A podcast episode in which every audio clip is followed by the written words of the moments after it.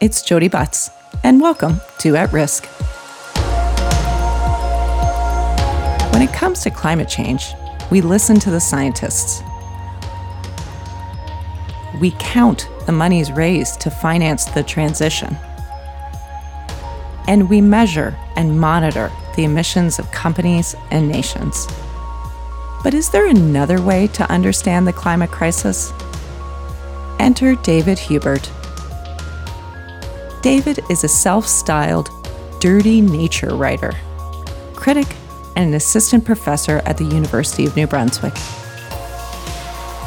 His recently published collection of short stories, Chemical Valley, follows the struggles of characters, from long term care workers to preppers to new mothers, living in the toxic sublime that is Sarnia and elsewhere in southwestern Ontario. Chemical Valley includes stories that have been selected as a Journey Prize finalist and a National Magazine Award nominee. Coming out of COP26, it's never been more clear we are in an all hands on deck moment, and David is kindly reporting for duty with his tragically beautiful fiction.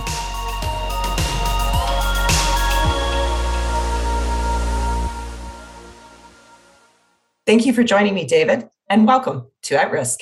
Thanks very much for having me. So, you are a self styled dirty nature writer. What does that mean?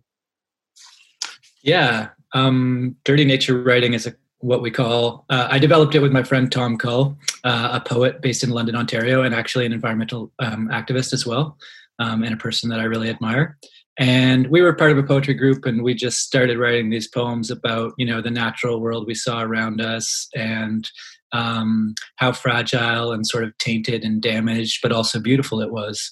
Um, so that's i'd say the driving spirit of dirty nature writing. It it wants to preserve things like the comic um, to preserve the beauty in a damaged world.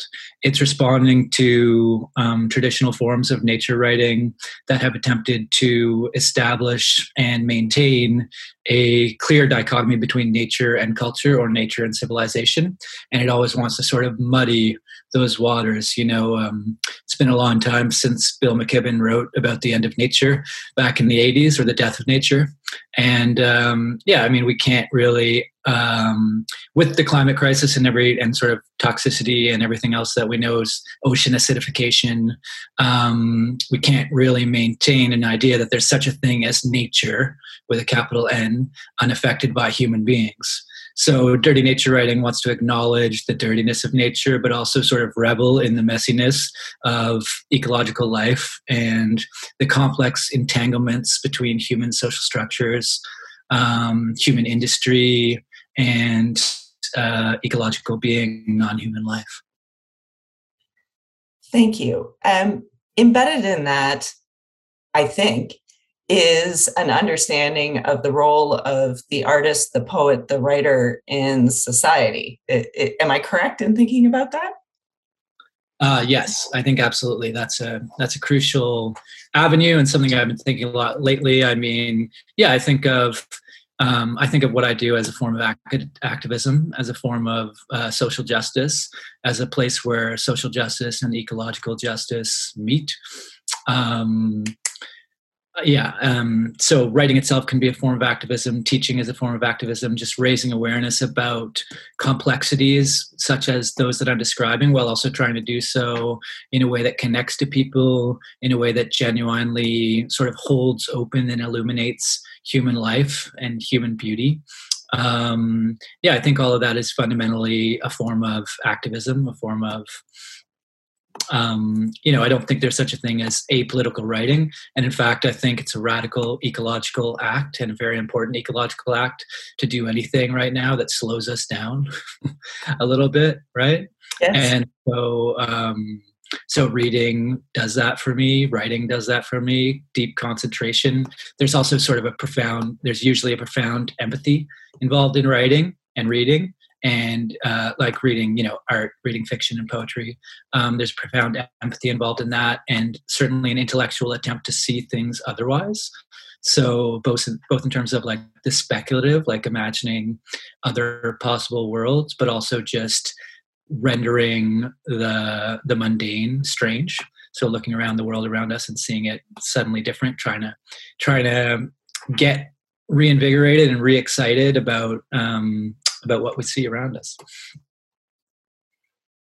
It's very inspiring. Um, last year i interviewed a fellow by the name of eric fischl and uh, he's an artist uh, and sculptor uh, and he had sculpted a work uh, called tumbling woman coming out of 9-11 and it was not well received. People did not like it. They found it to be horrific because they viewed it as just too graphic and in chatting with him you know he said a that he didn't really view the sculpture as political but um, he thought that it showed how far apart art is from the public conversation that over time art poetry writing it, it we, we've divorced it from our broader conversation. And um, and to him that that's a real problem that, that, that he felt that there was a time where, where artists were much more a part of the conversation. Uh, what what's your sense? Do, are, are we hearing from artists writers poets enough in our public dialogue or do we treat it like it's you know in a box? And yes we'll talk about uh, writing uh, but but not in the same breath as what's happening around us. Mm. Yeah, that's a rich and fascinating question. I yeah, I certainly have never felt uh, an alienation from the broader world as an artist. I certainly feel, yeah, I mean, I think, particularly with poetry, you can feel that poetry is sort of living in its own incubator, that there's a very insular world where poets judge other poets, and it's not necessarily leaking out to the broader public, we might say. But at the same time, you know, if you think of someone like uh, Walt Whitman and the hold that Walt Whitman has on the American cultural imagination still, or if you think about the way that, you know, uh, the incredible way that Shakespeare impacted the English language, I think certainly canonical works of literature have a massive influence on our culture and will continue to have a massive influence on our culture. The work that's being made today and sort of that is part of the petri dish of art um, that will become sort of uh, massively filtered down uh, as we get the the art that remains uh, to speak for sort of our contemporary civilization. Maybe that's not always a huge part of the cultural conversation. I think uh, the other way to look at it is the way that uh, mainstream culture influences art, and that's actually sort of where I where I want to go here and what I'm what I'm deeply interested in. And I think you know I think well, for one, I think art is digesting certain cultural stimuli, such as climate crisis, in very interesting ways, and then repurposing them, rethinking them, remixing them, recycling them, asking us to think them anew in ways that mainstream discourse may not be able to to compute and in, in sort of complex and emotional ways. So let's talk about Chemical Valley. What what a wonderful collection of short stories. Um, have you been happy with the way uh, the book has been received? Uh, yeah, it's still very much in its infancy in terms of reception. I would say, hopefully, but yeah, I've been happy with it so far. People seem to be noticing what I want them to notice about it, or what I hoped they would notice about it, um, and yeah, I think it's I think it's connecting with people. I've got a lot of good feedback, especially from people in sort of the Sarnia area, which is really important to me. Yeah, absolutely. What drew you to Sarnia? Well, I was living in London, Ontario. I don't know if you know. Um, I don't know how well you know the area, but um, oh, I know it very well. I'm from Windsor, Ontario, and had oh, a cottage in Grand Bend, so I love this book. right, right, yeah, um, yeah. So when you're living in London, Ontario, you sort of like hear about Sarnia. I was doing a PhD uh, at Western and doing a PhD on sort of uh, eco criticism, more particularly animals in American literature, which had a lot to do with uh, my first book and sort of my earlier projects but the whole time i was looking over sort of down the down the 402 and sort of fascinated by sarnia which and i had some friends from there so i had a chance to visit a lot. I went there and did a writing workshop. I did some ecological activism there. I was um, i did a toxic tour with um, uh, Vanessa Gray led a group called uh, Aamjiwnaang Solidarity Against Pipelines, and so we walked around, you know, in the heart of this petrochemical fortress. And yeah, for me, um, Sarnia just became a, very much an emblem of uh, the toxicity that's always down the road, the toxicity that's always around the corner that we might not always see, that especially wealth and privilege permit us not to see while we're sort of, you know, in our um, ivory-ish tower of, of Western University, hanging out on campus, and you know, um, this is the price, right? This is you need to have spaces like these massive industrial spaces in order to allow the possibility that um, that the neighbors can have something beautiful. So yeah, all of this strangeness seemed to be colliding in my mind, and just the very fact of that place, the very fact that there could be 62 petrochemical refineries on both sides of the river, this massive petrochemical mecca, and that people could live there, uh, could be happy there, that all the people I met from there seemed, you know, to have a the usual standard attachments that we have to places that we call home and sort of um, how profound that was how strangely beautiful the refineries were at night when the, the lights are all coming on and flickering off the st clair river or when the sun's setting behind all those stacks. And there's just a sort of um, a sublime I call it the toxic sublime, right? That's uh, I'm drawing on an artist, Mark Quinn, who came up with uh, a group of artworks called the toxic sublime. But it really is that sort of combination, that original um, Kantian sense of the sublime, of the sublime, as both uh, a combination of awe and terror.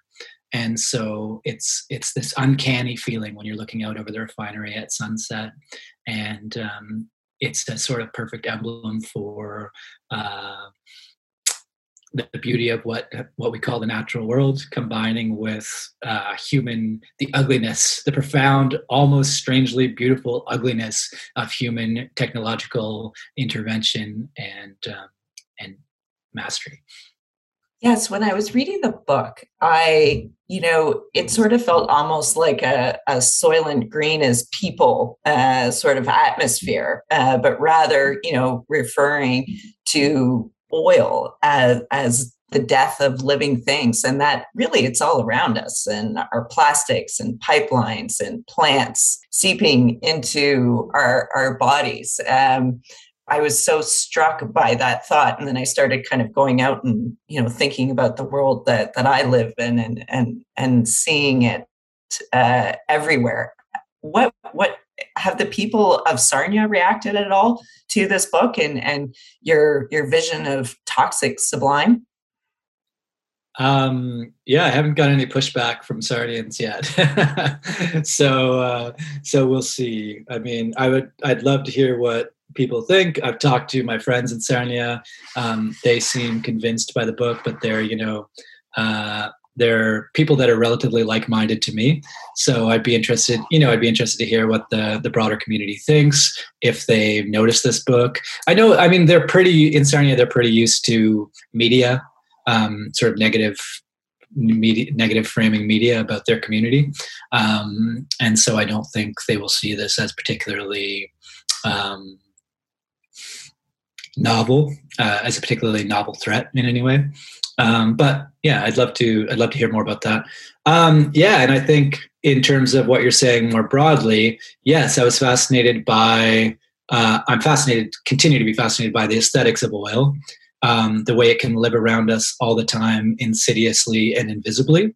I think the stealth of oil culture is one of the things that's uh, most dangerous about it.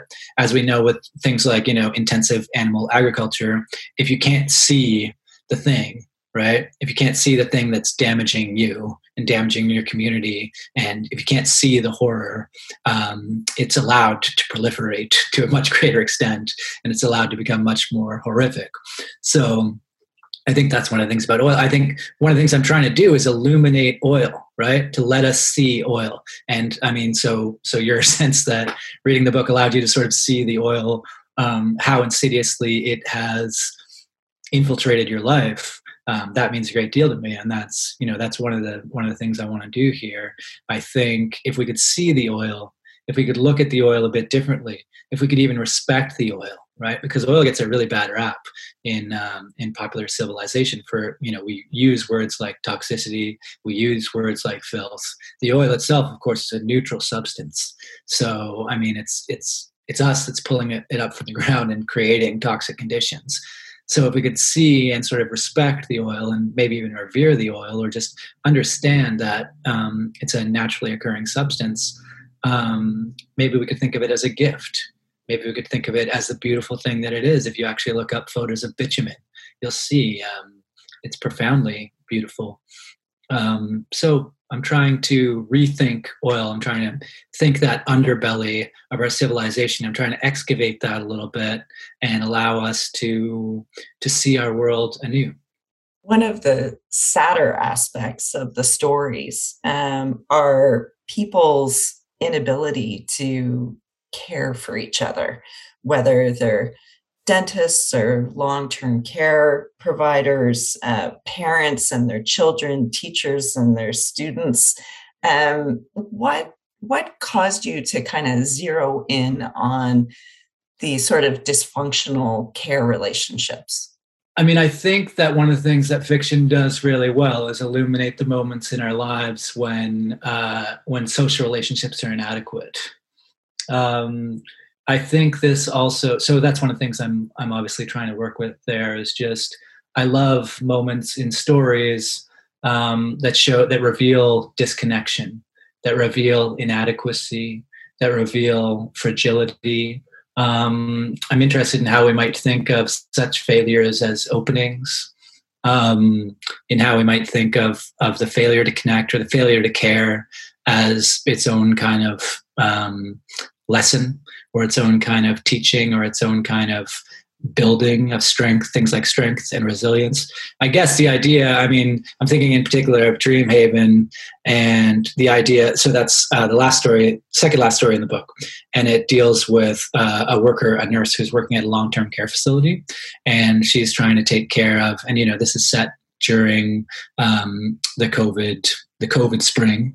And she's trying to deal with sort of she's making a deep connection with um, with one of the people she's charged to care for, um, an elderly woman, and she you know she's learning the she's learning the hard way the limits of her capacity to care.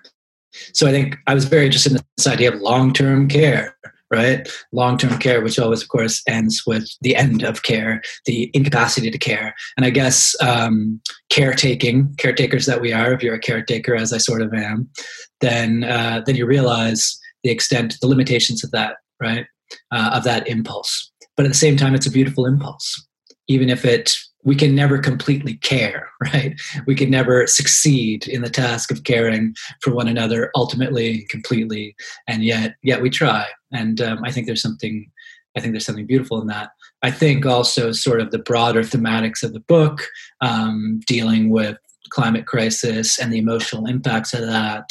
Um, there's a lot of characters with young children in the book, and so um, I think the, this idea of caring for your child is very much exacerbated right now in the present moment. I know many, many people have anxiety about um, righteous anxiety about what it means to sort of care for a child in this particular moment, because of course our idea of the future has been so radically shaken as of late. Yeah, uh, thank you for that. Um, it also made me think about you know, we're often overly simplistic about our relationship to nature and our environment. Even even folks who celebrate nature and take great care, our interaction always leaves some form of footprint. And we haven't really measured our impact, whether it's a company or a person or, or a country, till relatively recently. Um, and so, in some ways, I kind I, I viewed the complicate the complicated caring relationship um, throughout the book as uh, you know sort of representing the, the the diversity of impacts we all have on our environments. Yeah, absolutely. Um, yeah, I think that's that's a crucial that's a crucial angle and and definitely yeah environment. Um, the impacts that we have on our environment and the impacts that we have on other people and um, sort of de- uh, degrees and layers of privilege is actually really important here as well. The idea that of course yeah we can go out into nature um, as we might think of it. We can go to say a national park and we can you know take care of that place in our own way and we can respect that place in our own way. But at the same time we need to think about if you think about the broader economic picture of what it means to go to a national park of the privilege required in that the personal privilege to like go there to have the income the cost of your everyday life that allows you to have the privilege to go enjoy that space as an aberration from your everyday life and replenish and rejuvenate so that you can return to um, to your everyday life. Um, so you can think about those sort of layers of entanglement as well. Um, and also, yeah, I think there have been. Um, I think there have been cultures that have been thinking, particularly, I'm just thinking of like indigenous cultures that have been thinking more uh, for a long time I've been trying to advocate for and live according to a perhaps more balanced uh, ecological model. Yes, which brings me to to my my next question. Um, where do you see the optimism in these stories? Right. Yeah, and that was uh, that was a question. When you asked about the reception of the book, I was definitely thinking about um, about that because it's you know, uh, one of the react, a lot of people seem to be taking this book quite heavily as well. And I mean, it is a heavy book. I know it is. Um, yeah, and uh, I tried to add some some important moments of levity when I when I so one of the first stories, Chemical Valley, uh, I submitted to uh, and got published by a local magazine called The Fiddlehead, which is a really lovely magazine. And uh, that story ended up having some some good success through the Journey Prize as well um, where it was a finalist. But um, the, one of the copy editors, or perhaps the proof the proofreader from the magazine, wrote back and said, "Oh, this story has totally devastated me. Um, for like I've been thinking about it for three days, and it's it's wonderful, but it's you know really really heavy." And um, you know, at the one on the one hand, I thought, well, that's great. Um, it's had an impact, and you know, this is a requirement of this moment that we we have these heavy experiences, these heavy and often very difficult emotional experiences of coming to terms with the degree of what's happening, both in terms of climate crisis and in this case toxicity, right? Um, but at the same time, I thought it was important to add some degrees of levitas to the collection, um, of levity, and so um, so yeah, I tried to add some some comic moments, some playful moments, and even in that story, I think there are moments of of light and illumination and, and genuine human connection. Um, optimism, optimism. I'm not quite sure you know, I do want to I do want to give people beauty in my writing. That's certainly something that I want to do.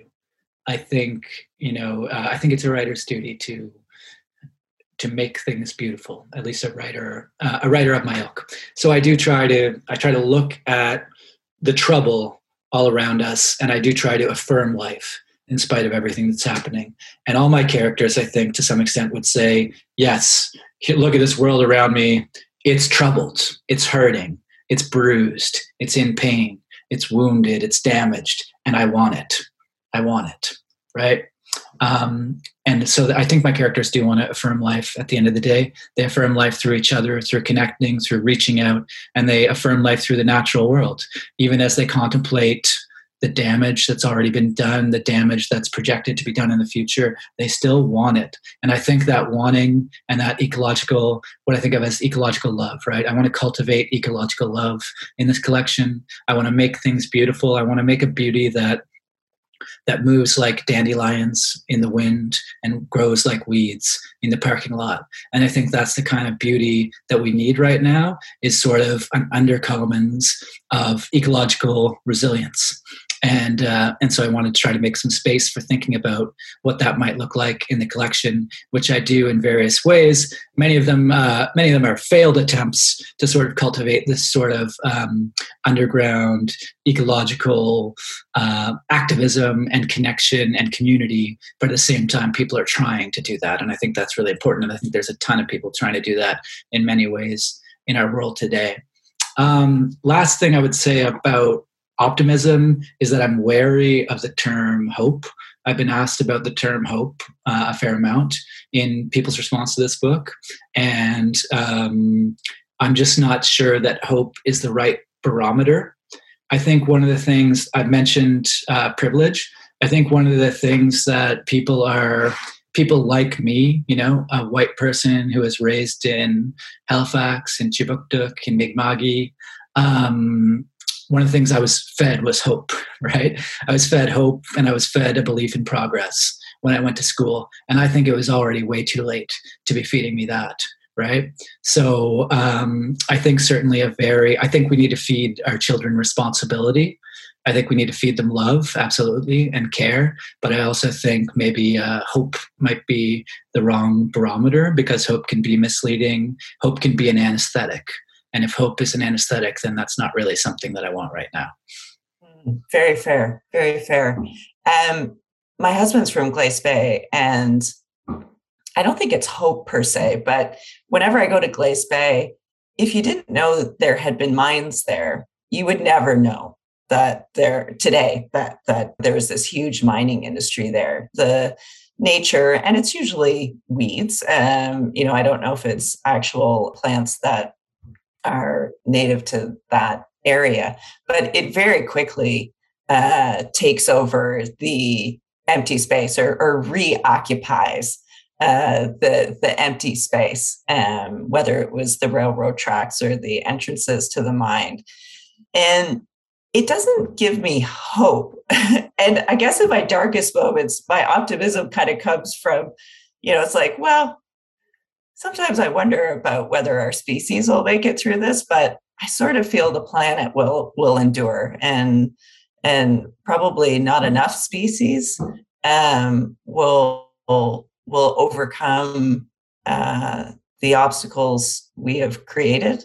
Uh, but there's a resiliency in other species that might outlive and and outlast our own. Absolutely, yeah, and that's a beautiful uh, example you've given of Glace Bay and the mines.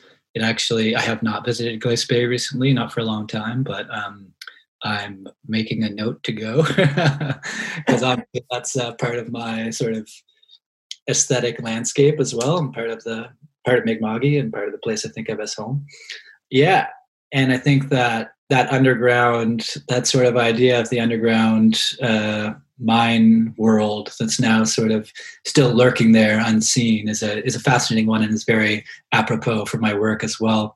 I think you're absolutely right about ecological resilience. Certainly if there's any thought that gives me comfort, it's you know the deep time thought of the way this planet will recover and the way future forms of life might look like and um, and yeah i think there's absolutely um, hope for our species is one level, but then there's sort of a, a larger immersion in our ecological home of, that is this planet and um, and hope for that is important to cultivate too. And that's that's one of the things I do throughout the the collection. Another thing um, I think about and write about throughout in the collection is Chernobyl, uh, which is another good example of this. Right, the all the animals in the uh, Chernobyl exclusion zone becomes sort of um, yeah a, cent, a leitmotif or a central a central moment that that that these stories want to think through, where the idea of just thinking about just taking that as a lesson, right? It's like the best thing for these for non-human life might actually be exclusion, exclusion of human life. So, um, you know, the one thing we need to do best is to just sort of leave zones alone. Um, and if we leave zones alone, then they'll be, they will give us remarkable gifts. Um, yeah, non-human life in the natural world is astonishingly resilient, and um, it might it might well give us great joy and it might lift our spirits to sit back and watch that watch that happen a little more than we do one of my favorite moments uh, in the collection uh, that uh, that certainly is uh, well i'll say light it certainly brings some levity to it it uh, are the characters uh, that are coined the chili preppers Mm-hmm. and I certainly laughed out loud when, when, when I read about them. Um, now, of course, there, there's some there's some uh, underlying sadness there too. Um, but what I wanted to ask you about, since this is the the at risk uh, podcast, when when you were thinking about these characters, the, these characters who who engage in in prepping for um, you know near apocalyptic disaster, what do you think the error in the sort of the risk calculus is there? Like what's happening in those characters minds do you figure that that that drives them to, to prepping? Or are they just tomorrow's geniuses? They're certainly not geniuses as i think you know from reading the story. Um, yeah and i'm glad that you found some levitas in that too. It is it's an easy uh, i think it's a bit of an easy trend to to lampoon or make fun of. And so um, but at the same time, it's an it's an increasingly popular trend, and there's there's people that are taking this very very seriously, and yeah, they might well end up, um, you know, at the end of the day. Uh, you might want to have an exit plan and you might want to know somebody like this um, absolutely like you know i i certainly know the uncle that i'm going to go visit uh, when the power goes out, right? Certainly crossed my imagination. Um, so yeah, but at the same time, I think for me, I think you're right to ask what is the error in the calculus of risk there. And for me, the error in the calculus of risk is preparation, the idea that we can be prepared. Um, so one of these people call themselves preppers, right? Um, you can't you I just believe that you fundamentally cannot prepare for all uh, inevitable outcomes. You can't see the future. You can't know what you're going to need. You can't know how it's going to happen, and that's why it becomes a sort of obsession, right? Um, what am I going to need? What should I be stockpiling? There's all these. Uh, there's certainly good things that you know. I did a fair amount of research on this, and there's uh, there are certainly very logical approaches to things that you will need if an emergency arises. And I think a certain amount of emergency preparation is good. But I think the idea, you know, the idea of preparation, the idea of being prepared, this is sort of, you know, we've been, this is an eschatological form of thinking, right? So it's apocalyptic, but it's also kind of biblical. Um, we've been thinking about preparation for grace for example, in the Calvinist tradition for a long, long time, right? So, what does it mean to be prepared to meet another world? I think there's actually just a deep human psychological fascination with this. I think another um, very interesting element of this is the way that um, prepping um, can be co opted by uh, economic forces, forces of capitalism, and the way that, um, you know, um, the way that for you know uh, something like The Walking Dead, right, might inspire a bunch of people to go out and buy a whole bunch of particular things, and then things get marketed in particular ways for the sort of um, the prepping community. But yeah, I think fundamentally for me, this idea of preparation is is inadequate, um, is distracting, is perhaps not not the best way to live our daily lives and to focus on the ones we love. Mm, I, I, I agree with that for for sure, and it sort of um, it's so downstream, right? And its response, it's like, well, perhaps you know we can also look at the the more upstream role we can play in uh, decreasing the likelihood of these bad outcomes. Not not everything is within our individual control, but um, there's certainly choices we we can also focus on uh, that, that that might lessen the need for such preparations. Yeah, absolutely. And I think in terms of the present moment as well, um, just coming back to like what I, you know, the question about optimism, I think we may well be living in a moment of awakening. I think that can be difficult to see. I think, um, you know, we've learned these lessons the hard way, but it takes a long time for a civilization or a culture to adapt. Um, at the same time, we're an incredible adaptable, we're incredibly adaptable species. We've shown that over and over again. So, um, you know, it's the future is likely to not be as good as the one that I was promised growing up in Halifax in the 1990s. Um, but at the same time, I think we may well show an enormous resilience. Um, and I think, yeah, let's lean into that. Let's try to support that. Um, let's try to make that possible.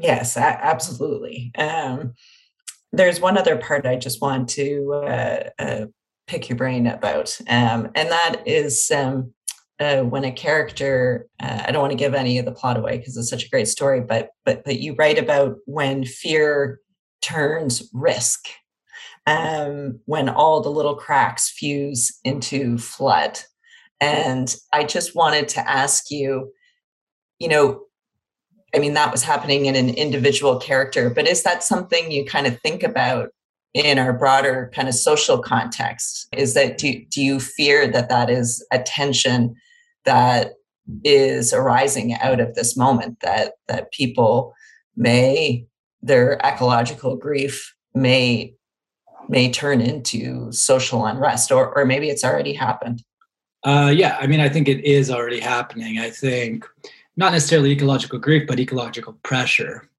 Um, we have, you know, we have fewer resources. We have increasing desertification. We have migration happening due to climate change. We have danger of of island states. So we have people competing for for less land, fewer resources. I think that creates a pressure. I think everyone's feeling that pressure. That creates a reluctance of um, you know certain um, economically wealthier countries or like spatially um, relatively more immune countries, a reluctance of Im- around immigration, and um, yeah, that's you know that's a violence.